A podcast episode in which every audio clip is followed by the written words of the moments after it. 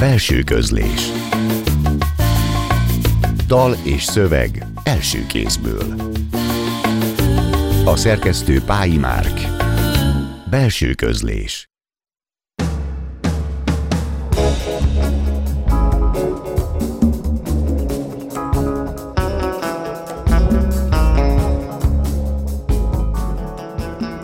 Jó estét kívánok! A Klubrádió zenés irodalmi műsorának mikrofonjánál Szegő János köszönti Önöket. Ebben a műsorban általában megszokhatták, hogy egy írót vagy egy költőt mutatunk be, aki beavat műhelyi munkájába, és a számára meghatározó zenéket is megosztja a hallgatókkal. A minden szentek előtti napokban jelentkező különleges adásunkban azonban, immár két éve kezdett hagyományunk folytatásaként, két elhunyt alkotó életművét vizsgáljuk meg közelebbről. A 2007-ben elhunyt költőről Nagy Gáspáról Nagy Gábor irodalmárt kérdezem majd, előtte pedig a 2018-ban távozott felvidéki prózaíróról Grendel Lajosról fogok beszélgetni Szilágyi Zsófia irodalomtörténésszel.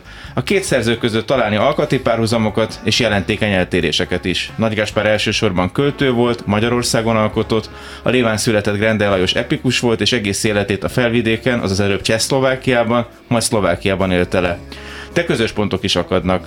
Mindketten a 80-as, 90-es években voltak a pályájuk csúcsán, mindkettejük írásművészete közös metszetbe került a politikával, és egy időben mindketten szerkesztők is voltak. Nem utolsó sorban pedig rendszerváltó értelmiségiek voltak, akikről manapság, amikor mind a rendszerváltás fogalma, mint az értelmiség státusz erősen problémás, kevesebb szó esik.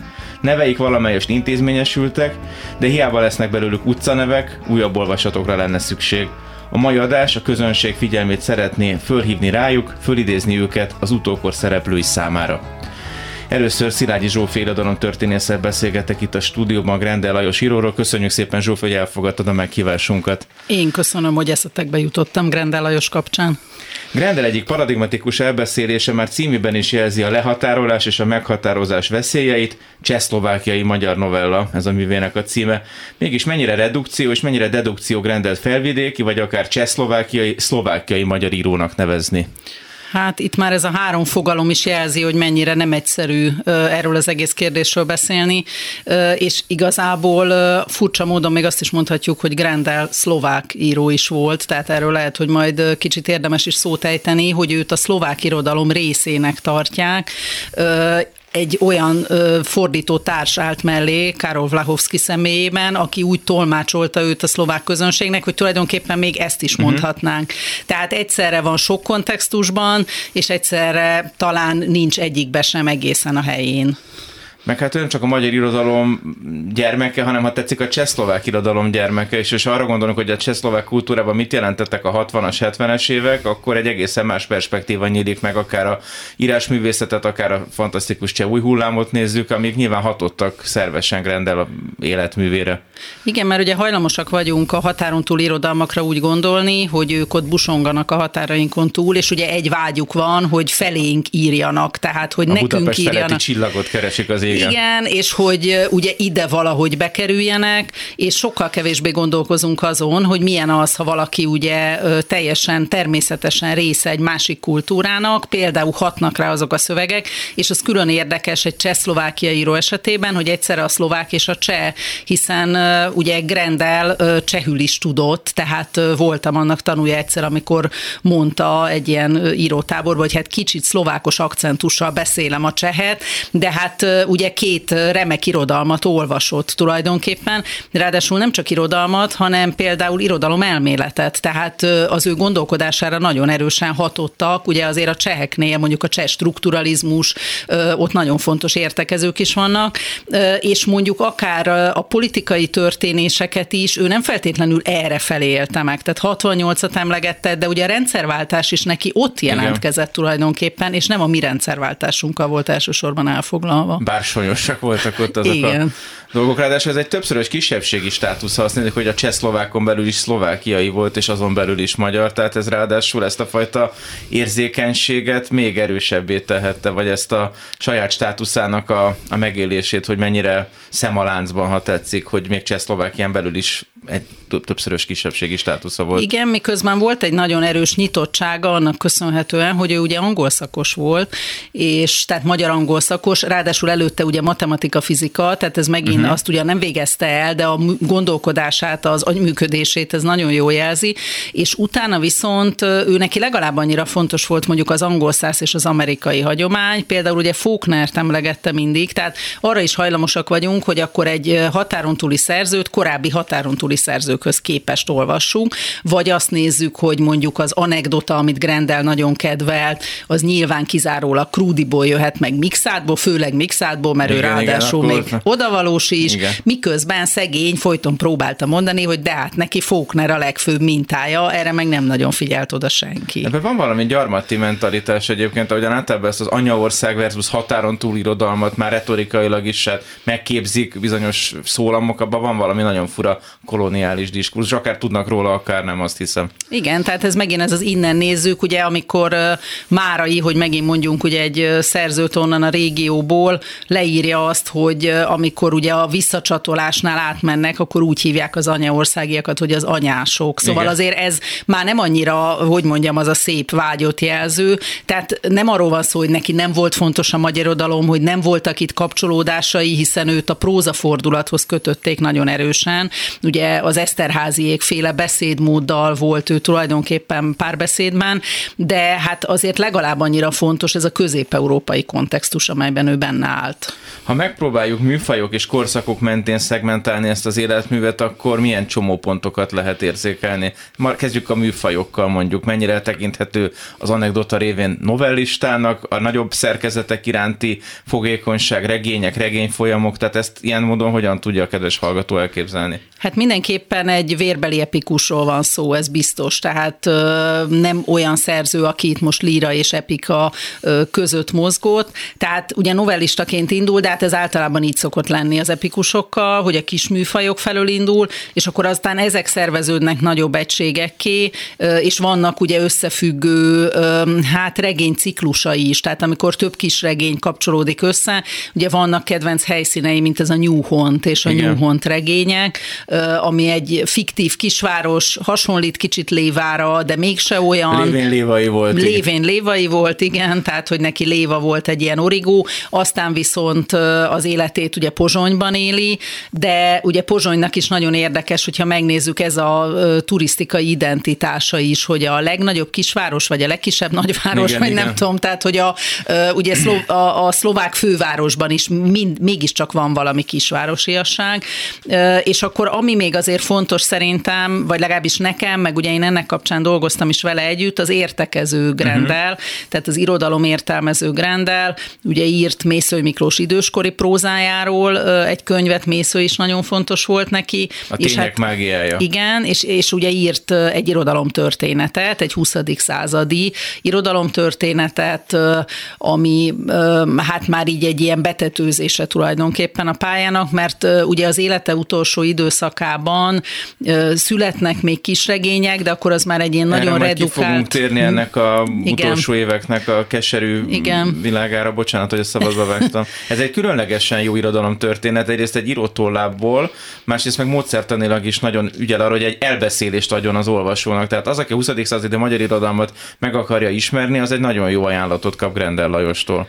Igen, egy nagyon különös vegyülék ez, mert hát ismerünk olyat azért, hogy egy író mondjuk elmond egy koncepciót, mondjuk ha legidőbb, legutóbbi időkre gondolunk Kukorelli Endre vagy H. János, tehát hogy ők is ugye egy-egy könyvben megpróbálták ezt megfogni, de azért nem szabad elfelejteni, hogy Grendel gyakorló egyetemi oktató volt, tehát hogy ő neki azért ez egy kicsit más alapozottságú, egyszerre beszél egy író, tehát természetesen kiemel olyasmit, ami neki fontos, tehát mondjuk a kisváros kapcsán világos, hogy neki nagyon fontos Szilágyi István és a kőhullapadók útba, de nem tolja magát előtérbe íróként, hanem megmarad azért ez, hogy ő megnézte a szakirodalmat, hogy, és hogy próbált új ajánlatokat tenni, tehát kiemelni olyan szerzőket, akikre esetleg nem figyelünk, és próbált, hát ez most hol sikerült, hol nem, tehát őben azért volt egy ilyen egyensúlyozó szándék is, mondjuk jobb oldal és bal oldal között. Na pont a következő kérdésem erre vonatkozna, mert én azt vettem észre, hogy Grendel több kánonba és több olvasásmódba is szerencsésen be tudott lépni, ha egy kicsit szűkítően nevezem ezt az egyik kánont, az a jobboldali konzervatív, az irodalom képviseleti funkciójára erősebben appelláló közösség, a másik pedig progresszív, a posztmodern irodalomnak nevezhető közeg. Mind a kettő ki tudta olvasni a maga grendeljét. Mit gondolsz erről, hogy olyan szempontból egy szerencsés több vegyértékkel bíró szerző volt? Ezt látjuk most, legalábbis az értekezői szinten mindenképpen. Ugye ennek az évnek az őszén például nagyon jelképes is volt, hogy ha én jól tudom, ugyanazon a napon zajlott két konferencia, az egyik eperjesen, ami kimondottan ugye inkább ez a, a szakmai, és ahogy mondtad, ez a progresszív, ugye a, a prózanyelvet megújító, ilyen szempontból izgalmas Grendel, ugye ott volt például az ő egyik monográfusa is, Szirák Péter, és a másik pedig az MMA-n zajlott, a Magyar Művészeti Akadémián, és ott volt a másik monográfusa, uh-huh. Elek Tibor. Én nem gondolom, legalábbis az eperjesiek részéről részéről semmi elszánás nem volt, tehát ott tudtuk meg, vagy ott észleltük, hogy közben zajlik egy másik is, és nyilván születtek elemzések itt is, ott is.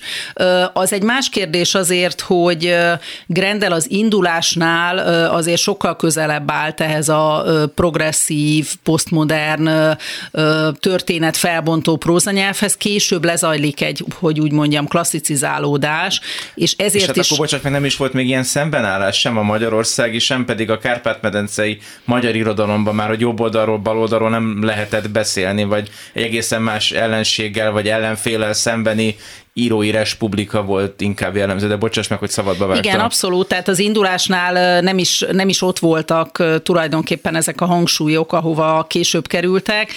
Azt akartam csak mondani, hogy ezért is volt neki fontos Mészőj, mert Mészőjnél ő egy kicsit hasonló folyamatot uh-huh. látott, tehát egyfajta, az, hogy ebbe igaza volt, vagy nem volt igaza, az most egy más kérdés, és ezért mondjuk az életmű hangsúlya is lehet, hogy azért kicsit máshogy látják, tehát a, akik ezt a képviseleti irodalmiságot keresik benne, azok lehet, hogy más művekre mutatnak rá, mert ez inkább a korai grendel, uh-huh. és a, akkor ő tényleg úgy tűnt, hogy ebbe a prózafordulatos csapatba teljes egészébe belesimul. Ugye nem véletlen, hogy Szirák Péter írta róla az első kis monográfiát, tehát aki azért szintén ugye Kulcsár Szabó iskola tagjaként leginkább erre a prózanyelvre volt fogékony és érzékeny. És azzal foglalkozott azokban, hogy az úr tud-e szakszofonozni, vagy Igen. sem, ami egy nagyon szép eszterházi metafora. Amúgy Grendel mindig ezzel a képviseletiséggel azért ironikusan és önironikusan szeretett játszani, tehát mindig tisztában volt ennek a mandátumával, de egy kicsit ki is beszélt alól, én azt éreztem, hogy ez volt az egyik különlegesség. A másik meg, hogy akár Borheszt veszünk, nagyon sok olyan impulzust ő fecskendezett be a kortárs magyar irodalomba, amit mások nem annyira tettek. Tehát az Eszterházi párhuzam nagyon megállja a helyét, azt hiszem. És mégis egy ponton nagyon máshogy alakul a, kettő, a két pálya, és mintha a rendszerváltás, amihez nagyon kötődik Grendel is, valahogyan más röppájára vitte volna az ő munkásságát. Nem tudom, ebben mennyire van valami összefüggés. Hogy látod ezt? Hát itt azért biztos a helyzetével is összefügg ez, tehát nyilván más volt Budapestről nézni ezt a helyzetet, mint Pozsonyból,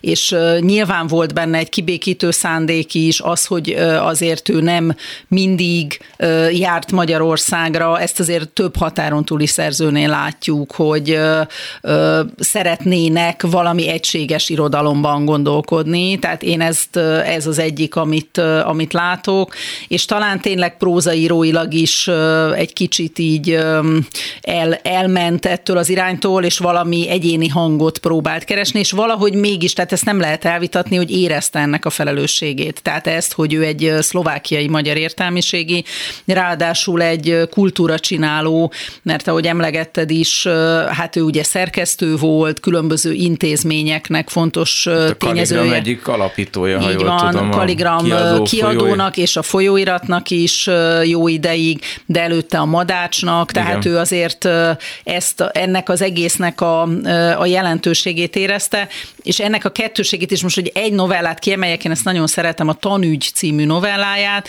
tehát, hogy ilyen nagyon pici utalásokban mutatja meg mindig, hogy itt van egy ilyen kisebbségi helyzet, ez egy olyan novella, egy iskolába játszódik, tudjuk, hogy határon túl, ott valahol, és az igazgató olyan gyanúba keveredik, hogy teherbe ejtett egy diáklány.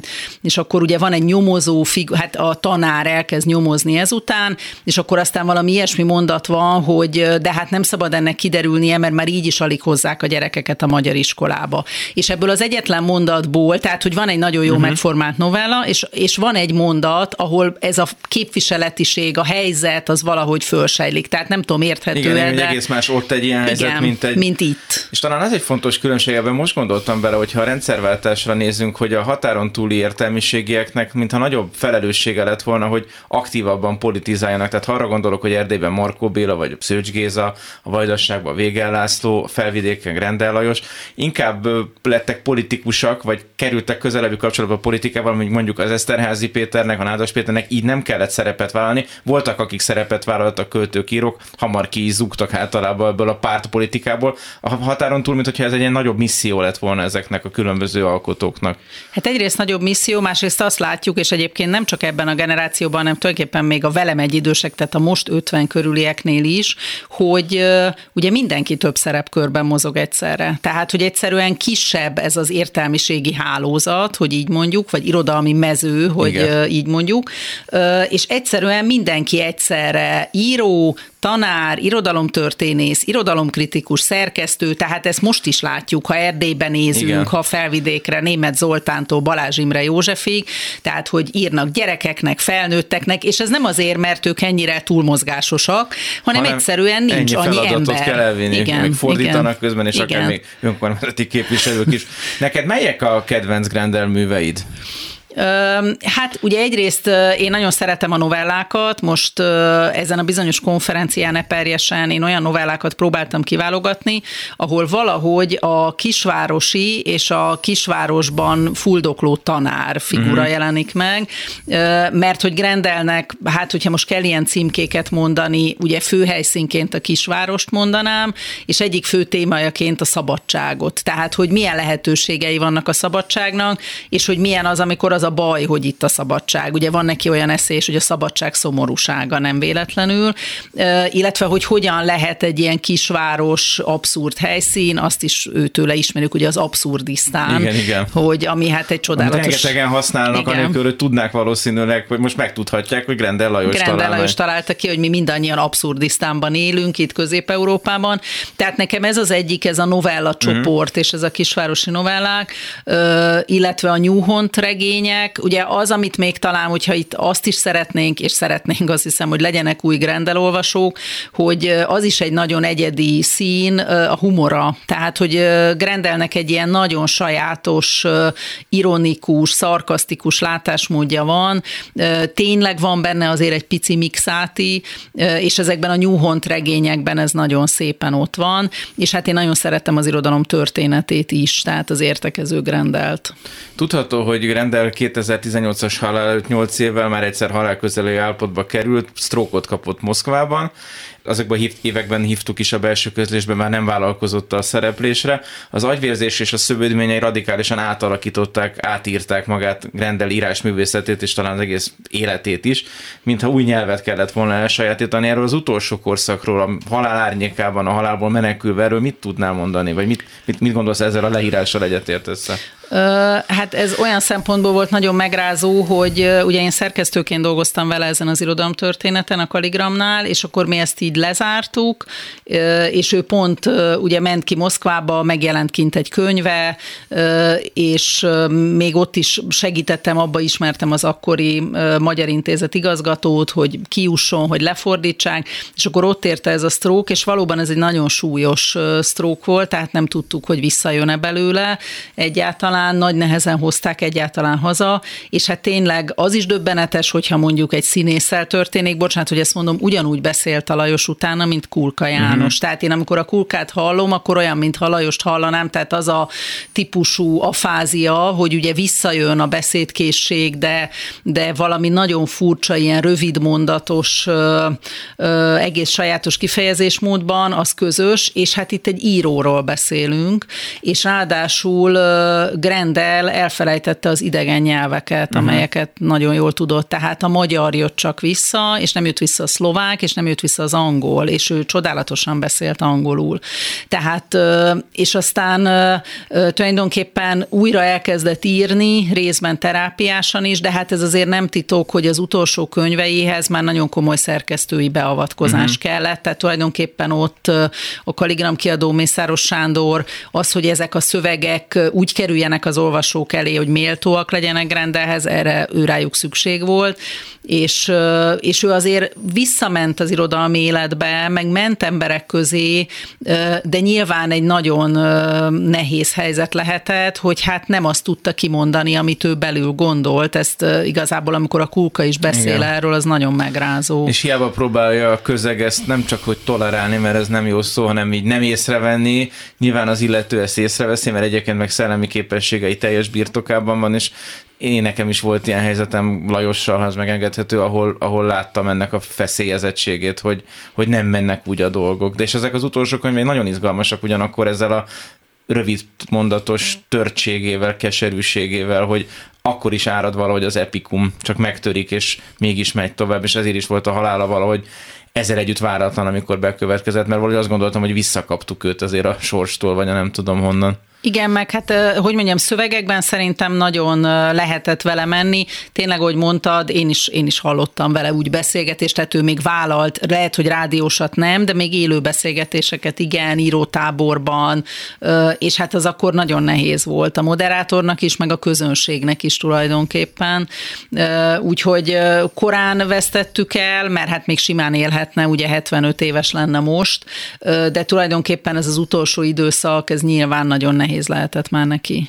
De egyszer nekem eszembe jutott, hogy 15-ben volt egy véletlen találkozásom vele Pozsonyban, családi napon voltam kint a testvéremmel, és összefutottam vele a főtéren, és tényleg olyan kedélyes volt ott vele összefutni, mint egy ilyen cseh filmben olyan lett volna, és teljesen véletlenszerű, úgyhogy felidéztem ezt, a, mondta te a Pozsonyt, és nekem eszembe jutott a saját Pozsonyom akkor az hallgatóknak akkor inkább a New leginkább a New regényt, vagy a novellás kötetet tudod így ajánlani, vagy akár ezt az irodalom történetet? Igen, illetve hát azért ne felejtsük el, hogy amivel ő felbukkan, tehát ugye ez a galeri éles lövészet áttételek, tehát az volt a nagy berobbanása, az most az én személyes ízlésem, hogy én a Nyúhontot nagyon uh-huh. szeretem, de hát azért a galerit is, meg mondjuk akár a, ugye a Tézeusz regény, van benne egy kicsit mindig egy ilyen mitikus háttér is, most hogyha ugye nagyon nem szabad ezt használni, mert nagyon közhelyes, hogy ezt mondjuk, hogy mágikus realizmus, de mindig van valami elemeltsége a reáliáknak, vannak, tehát ő azért úgy írja meg ezeket a kisvárosokat, hogy ezek egyszerre kicsit abszurd, kicsit mesei, mitikus helyszínekké is válnak. És hát a kisváros meg a tanár akár egy olyan kortárs regényekhez is összekapcsolhat minket, mint a Krusovszki Dénesnek a levelek nélkülje például, ami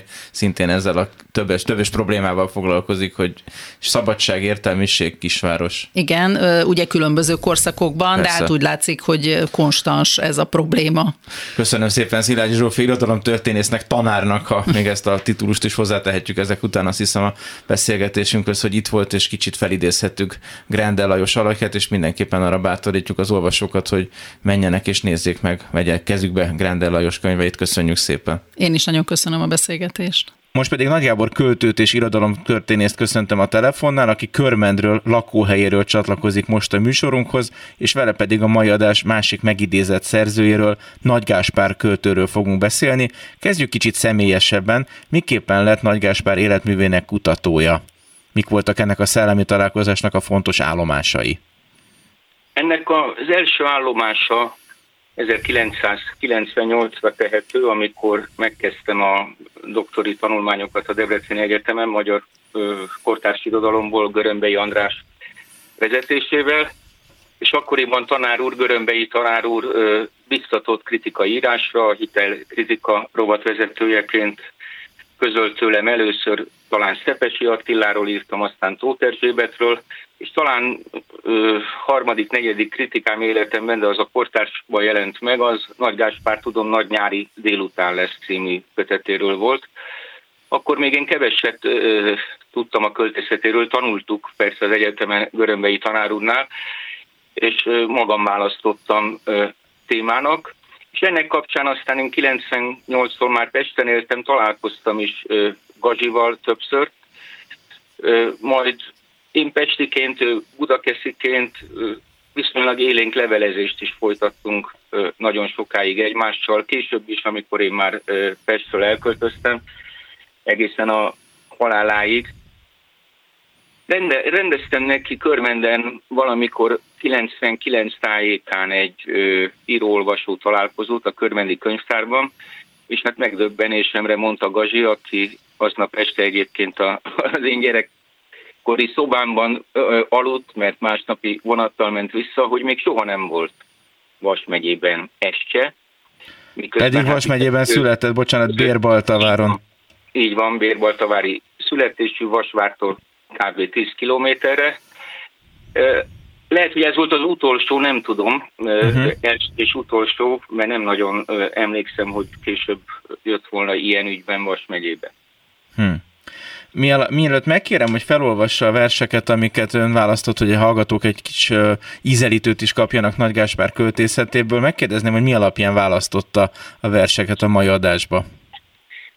Igyekeztem három különböző évtizedből választani, tehát uh-huh. az első a panaszfal az a 80-as évekből való, majd a, a következő a Pázmány helyzetmagyarázata Gabriel Betlennek a 93-as Mosolyelágazás című kötetben jelent meg, uh-huh. és hát a Postumus Sárfelirat című kötetéből származik az a szép verse, a Te Istenre bíztad című, amely, amely mondom, az már a 2000-es évek végén ö, tulajdonképpen a halálos kórral küzdve írta. Köszönöm szépen. Akkor meg is kérném, hogy akkor most hangozzék el ez a három darab Nagy Gáspár vers, és utána akkor Nagy Gáborral fogom folytatni a beszélgetést erről a fontos életműről és elhunyt alkotóról a belső közlés minden szentekre időzített különleges adásában. Panaszfal. Türelmem, mint évelő gyomnövény, kiírthatatlan tollamba fulladt, fekete tintán kiírhatatlan. Ezért lehetőség szerint a lehetetlen, és tüstént a halhatatlant, végtére is a nevezhetetlen, és szükségképpen a mondhatatlan, mert vállak alatt a bordaboltozatban megénekelhető húzat van, és az elfehérült papír, mire kínjában él, legyen panaszfal.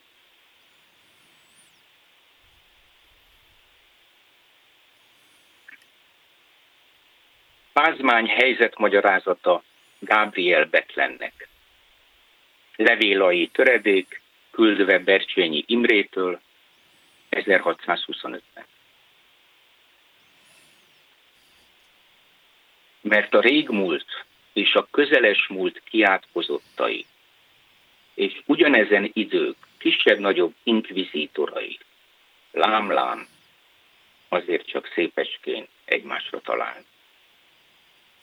Valami értékelvű mérleg lengését a kölcsönös előnyök szellemében úgy csillapítják, modulálják, hogy lehetőleg nagyobb megrázkódtatás nélkül érvényesülhessen az abszolút érték, mint a mérlegelő hivatalba delegált egykori átkozottak és feltétlen híveik, udvartartások és azok tanítványai, valamint a minden szerben maradni szándékozó, asztalukat őrző, épp ezért mostanság túllihegő egykori és minapi terrorlegények szűk tágköre istenesen kitalált.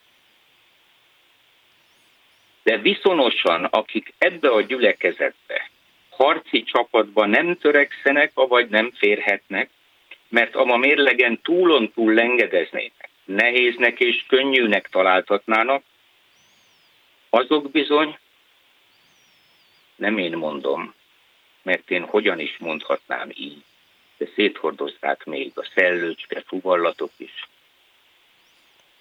Azok bizony röhös és csahos magyarok? Leginkább.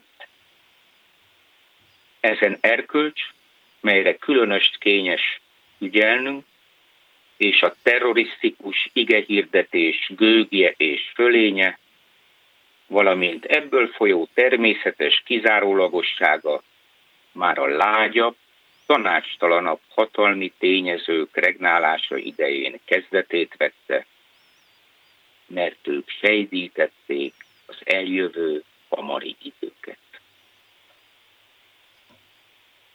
Amint látja, kigyelmed is, finom szókkal írom. Bizony, elönt bennünket a plurális unalom zajos diktatúrája.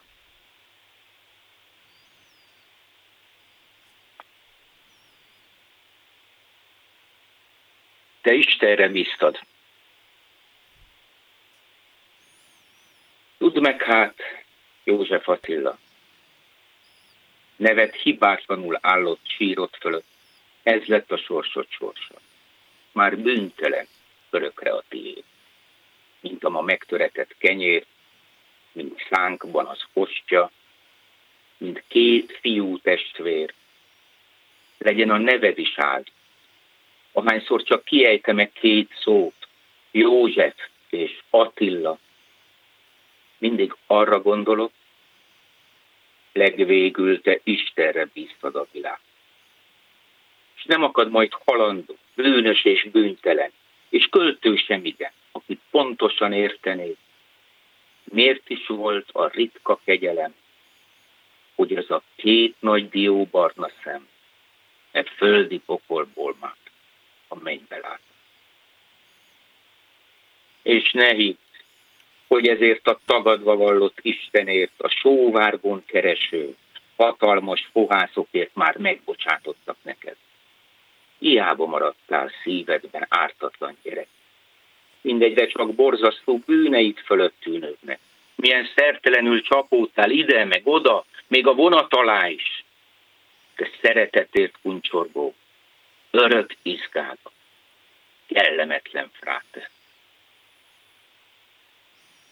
Én holtig elsapozgatnék veled egy állomási estét, ahol az összes játszmát tegyek.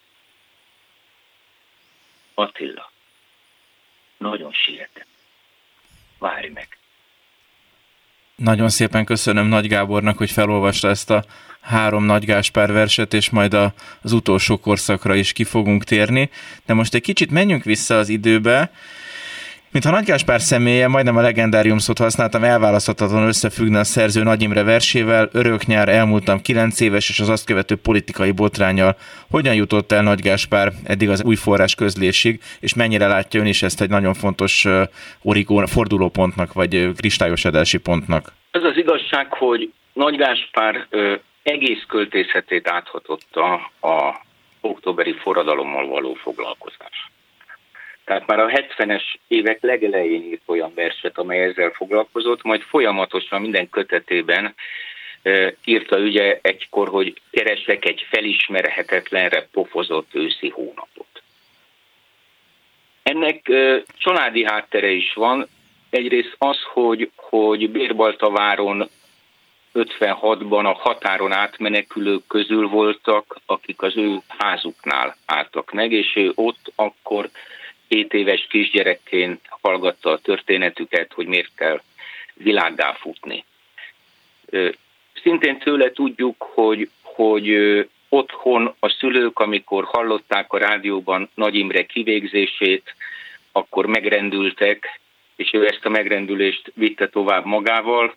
Majd ugye a harmadik nagy életfordulat, amikor utazván augusztusban, 68-ban a szombathelyi főiskolára, ahova fölvették ugye népművelés könyvtár szakra, látta a Csehszlovákia felé vonuló tankokat. Bocsásson, meg milyen érdekes párhuzam, hogy Grendel Lajos volt az előző témánk, akivel én magam Igen. beszélgethetem arról, hogy neki akkor felvidéki magyarként milyen szörnyű volt az az 1968. augusztus 21-e, és megélni azt, hogy honnan jönnek a tankok és hova tartanak. Elnézést, hogy a szavába vágtam, csak érdekes párhuzam a két alkotó és a történelem kapcsán, bocsánat fontos párhuzam, és nagyon érdekes az, hogy, hogy Gazsit ezt a lelkeméig megrendítette. Tehát ő akkor pontosan érezte, hogy itt ö, itt botrány történik, nem csak azért, mert magyar megy a magyar ellen ugye a felvidéki területre, hanem, hanem egyáltalán a szabadság leverésére megyünk át oda. És aztán a Szombathelyi Főiskolán volt egy kőszegi filmklub, ahova eljártak, később a Szombathelyi ilyen is volt filmklub, ahol csehszlovák filmeket néztek, és nagy hatással volt rá Milán Kunderának a Tréfa című első uh-huh. regénye. Ez visszaköszön egyébként Nagygazsi prózájában, tehát a, a Ludwig Ján augusztusban, ha jól idézem most egy fejből a címét, két kis regény tartalmaz, és az egyik pontosan a, a 68-as bevonulással kapcsolatos élményeket rögzíti. Tehát visszatérve a kérdés lényegére, ő, ő neki az egyik központi témája már az első kötetétől kezdve október. Ekkor még nyilván nem olyan nyílt kimondással, mint a, az a újforrásban megjelent vers. 84. októberi újforrás számról van szó, ahol több vers között jelent meg ugye az örök nyár, elmúltam kilenc éves. Ezt egyébként, amíg még tanítottam, hallgatóknak is el szoktam mondani, hogy az az egyik különlegessége tulajdonképpen ennek a ö, októberi versnek Nagy Gáspár életművében is, hogy a, a legnyíltabb kimondásig és gyakorlatilag az önfeljelentésig eljutott, hiszen ha megnézték a hivatalos cenzorok és olvasók címet, akkor láthatták, hogy, hogy elmúltam 9 éves, nagy Gáspár 58. május 4-én volt 9 éves, tehát túl vagyunk május 4-én, ráadásul örök nyár, nyárban vagyunk, és utána volt Nagy Imre kivégzése.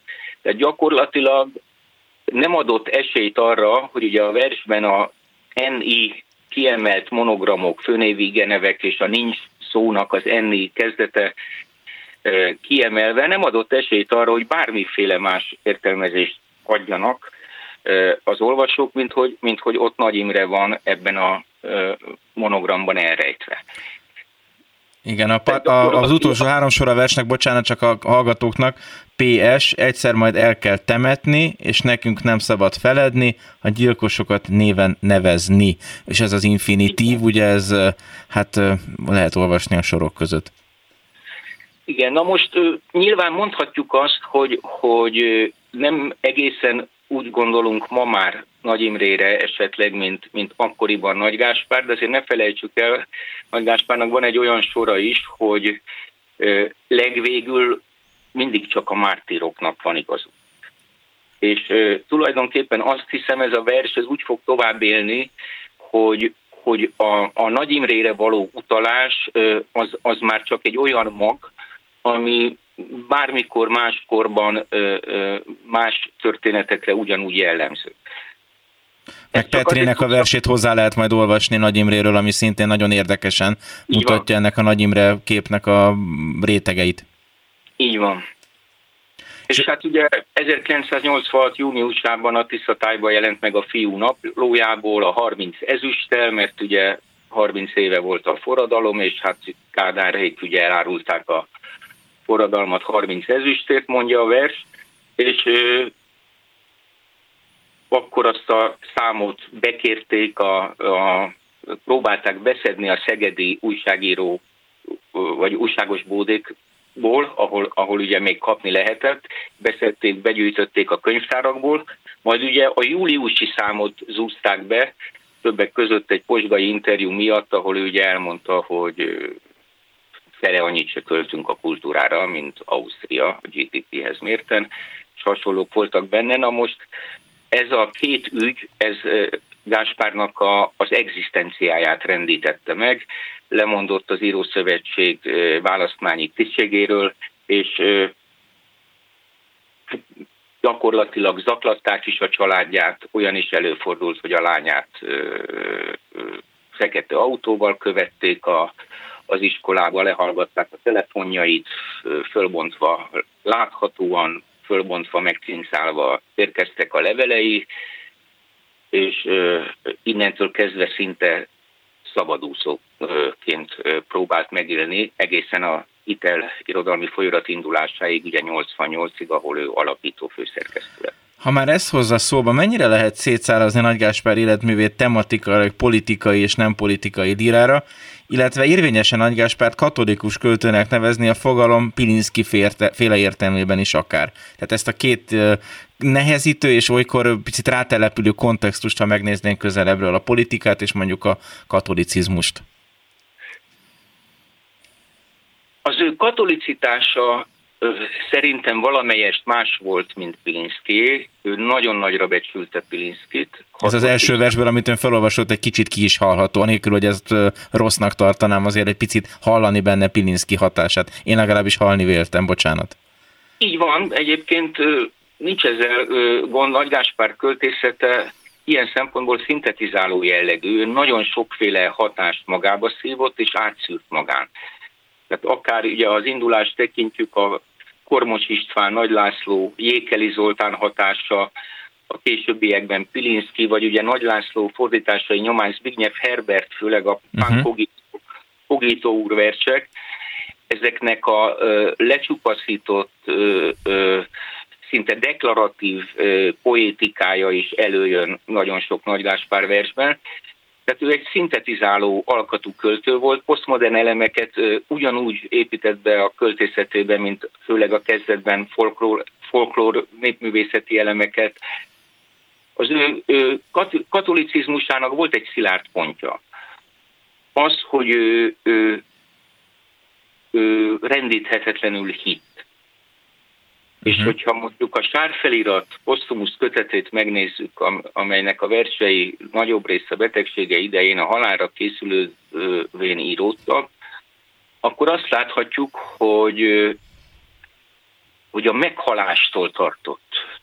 Tehát ő tudta, ő úgy tudta, hogy a halál után ő, őt, őt fogadni fogják, és, és és örök élet lesz, viszont magától a, a meghalás tényétől, folyamatától tartott, nehezen mondott le az életről, hiszen ő egy életerős, életörömmel teli költő volt. Nagyon kevesen írtak egyébként annyi humoros verset a kortárs magyar lírában, mint ő, főleg a kortársaknak címzett különböző köszöntő versekre gondolok. És ezt a korai fájdalmas halál kicsit ki is takarja, úgyhogy jó is, hogy említi ezt a szegmensét is az életműnek, mert hajlamosak vagyunk ilyenkor egy picit feketében olvasni egy életművet talán.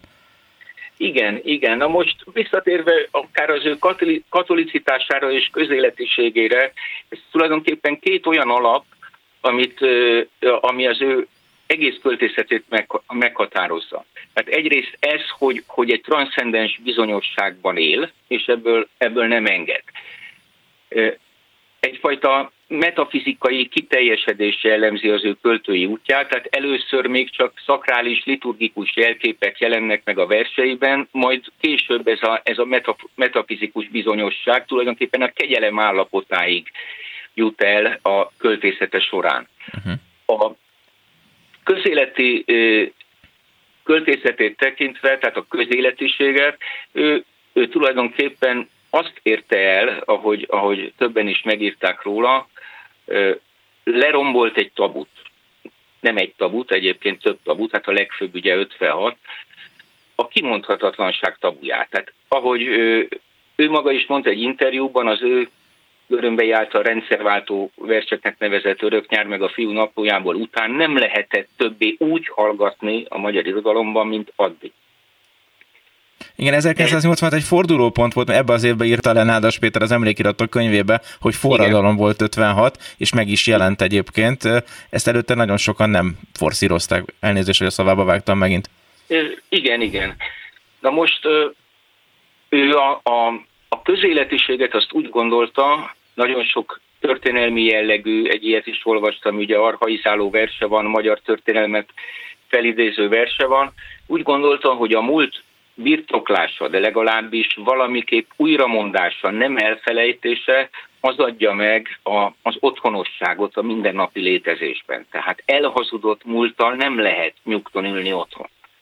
Ez volt az ő alapvetése, ami, amikor, amikor a versekben, közéleti ügyekben megszólalt. És milyen cezúrát jelentett? Pont emiatt kérdezem a rendszerváltás Nagy Gáspár életében és munkásságában, hisz 90 után egy új helyzet teremtődött, amikor a nyilvánosságban más szabadságfokkal lehetett dolgozni, tehát pont az a fajta radikalitás vagy bátorság, az mostantól kezdve nem volt szükségszerű, vagy mást jelenthetett. Tehát ön lát-e például cezúrát az életműben 90 után? Akár az életben, akár az életműben? Egyértelműen, hát gondoljunk arra, hogy 90 után két kötete jelenik meg, a Mosolyelágozás 93-ban, és a Fölös ébrenlétem 94-ben. Ezeknek a, a, ennek a két kötetnek a java utazások, amerikai utazások élményeit eleveníti föl.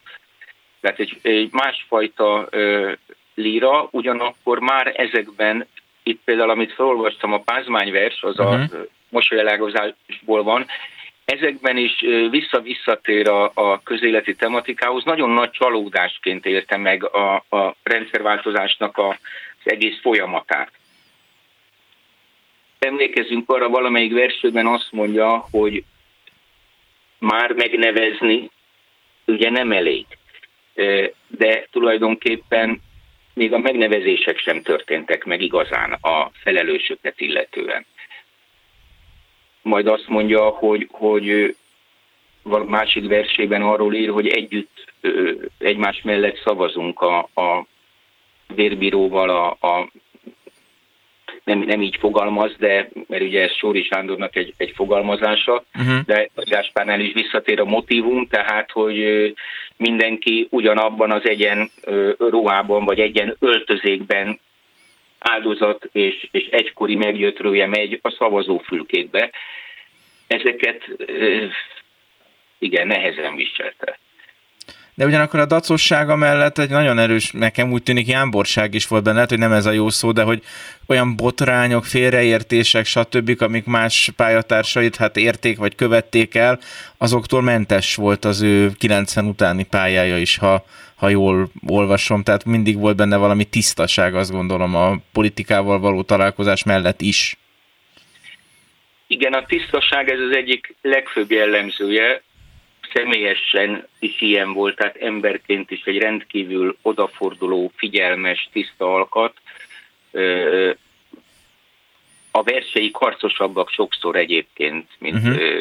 mint amilyen ő maga emberként, ahogy viszonyult másokhoz. Ő az irodalom teljességében gondolkodott, tehát ők, ő, ő nem nagyon tudott mit kezdeni a különböző szekértábor harcokkal, ő mindent olvasott, és, és mindenkire odafigyelt. És hát ez az utolsó vers, amit felolvasott az utolsó korszakban, ennek az az erős József Attila allúzió, és mutatta, hogy egy mennyire tágirodalom és költészet fogalommal dolgozott, ez a Te Istenre bíztad, és nagyon szépen emeli be József Attilát ebbe a panoptikumba. Ugye neki meghatározó volt fiatal korában József Attila, és később aztán kevésbé kapcsolódott hozzá, de hát ez a, a a valószínűleg minden kezdő költőben meglévő szeretet József Attila iránt, ami aztán mintha egy apaköltőhöz fordulna az ember, de itt már Nagy Gáspár szinte mint egy fiú költőhöz, hiszen hát Igen. József Attila nagyon korán halt meg. Ez egy nyilván megszokott visszatérő gesztus a kortárs irodalomban, talán azt teszi számomra igazán izgalmassá ezt a verset, hogy, hogy, hogy a, a készülődés pillanatában íródott, amikor, amikor már tudta, hogy, hogy nem sok van hátra. Igen, és sokáig volt beteg, és lehetett is tudni az ő halálát, tehát ilyen szempontból erre volt ideje is készülni. Talán nem tudom, az ön utolsó találkozása például, ha ez nem egy túl intim vagy személyes, akkor megkérdezném, milyen, mikor és hogyan volt Nagy Gáspárral. Hát a betegsége idején személyesen nem találkoztam én már vele, mert Vasszéchenyben éltem, uh-huh. de föl ö, vizsgáztattam, szigorlatoztattam szombathelyen, és a lenémított telefonom láttam, hogy, hogy hívnak, ránézek, Nagy Gáspár. Mi nem szoktunk egymással telefonálni, meg volt a telefonszáma, és hát amit nem nagyon lehet szigorlaton csinálni, mert tudtam, hogy ha ő hív, akkor ö, valami fontos van, és mondtam a hallgatónak, ne haragudjon, egy perc szülelmét kérem, mindjárt visszajövök, kimentem, a kórházból hívott, elmondta, hogy mi a betegsége, ez van, megpróbál gyógyulni, sok remény nincs, de teljesen természetes, nyugodt hangon én megdermedve fogtam a telefont, és mentem utána vissza szigorlatoztatni. Köszönöm, hogy ezt is elmesélte, vagy elmondta. Az utolsó kérdésem az a, arra vonatkozna, amit a felvezetőmben találtam mondani, hogy Nagy Gáspár körül hiába az intézményes emlékezet, inkább hallgatás, felejtés van. Ha csak abban gondolunk bele, hogy az idén januárban elhunyt Tamás Gáspár Miklós mellett korábban a magyar nyilvánosságnak egy másik fontos gazsia is volt, Nagy Gáspár, akkor nem tudom, mit gondol erről a perspektíváról hogy van egyfajta felejtés is körülötte, miközben az emlékét például ön is, az önök alapítványa is nagyon szépen ápolja egyébként. Igen, épp ezt akartam mondani, hogy mi, amit lehet, megtehetünk. Ugye Bérbaltaváról létrejött a Nagygáspár emlékház a szülőházból, ott van egy udvari pajta is, ahol rendezvények voltak, idén is több rendezvény volt. Gyakorlatilag a halála óta két ö, válogatott verses kötet jelent meg, az egyik, egyiket Pécsi Györgyi szerkesztette, a másikat én, javítva kiadták a, a összegyűjtött verseit, a katolikus rádió két CD-t adott ki a saját versmondásaiból, tehát amikor a saját verseit elmondja, vagy száznál több verset, utána a maradékból még én szerkesztettem egy CD-t Örökölt kert címmel, ahol szintén Gazi mondja a verseit. Tehát az alapítvány megpróbál mindent, nem baj egyébként, hogyha a irodalmi nyilvánosság tágabb fórumaiban olykor van egy kis csönd. Én ezt már Baka Istvánál, aki költőként a mesterem volt, megtanultam, hogy, hogy ezek az időleges csöndek csak jót tesznek a, a költői életműnek, és előbb-utóbb friss és új hangok szólalnak meg. Én ebben bízom, jönnek majd új egyetemisták, akik újra előveszik az ő költészetét, és valószínűleg izgalmas, újabb szempontokat fognak fölvetni. Nagy Gáspár költészetét én nem féltem, maradandónak tartom, és egyik legizgalmasabb színnek a 80-as, 90-es, 2000-es évek költészetében. Azt külön köszönöm, hogy megemlítette Baka Istvánt is, hisz egy másik nagyon fontos költő, aki fájdalmasan fiatalon távozott, és életműve viszont itt van számunkra, és tényleg az egyik legeredetibb és legnagyobb alkotója volt a 20. századi magyar költészetnek, úgyhogy a kedves hallgatókat arra bátorítom, hogy Baka Istvánt és Nagy Gáspárt is olvassák. Köszönöm szépen Nagy Gábor költőnek, irodalom történésznek, hogy itt volt, felolvasott néhány nagyon szép és fontos Nagy Gáspár verset, és beszélgethetünk erről a fontos életműről. Viszont hallásra! Köszönöm szépen, viszontalásra. Ezen mai adásunk végéhez értünk. Az adás első felében Szilágyi Zsófi irodalom történésszel beszélgettünk Grender Lajos íróról. Én most megköszönöm a figyelmüket, búcsúzom a hangmérnök Horváth Ádám nevében is, további szép estét kívánok. A műsorvezetőt Szegő Jánost hallották. Belső közlés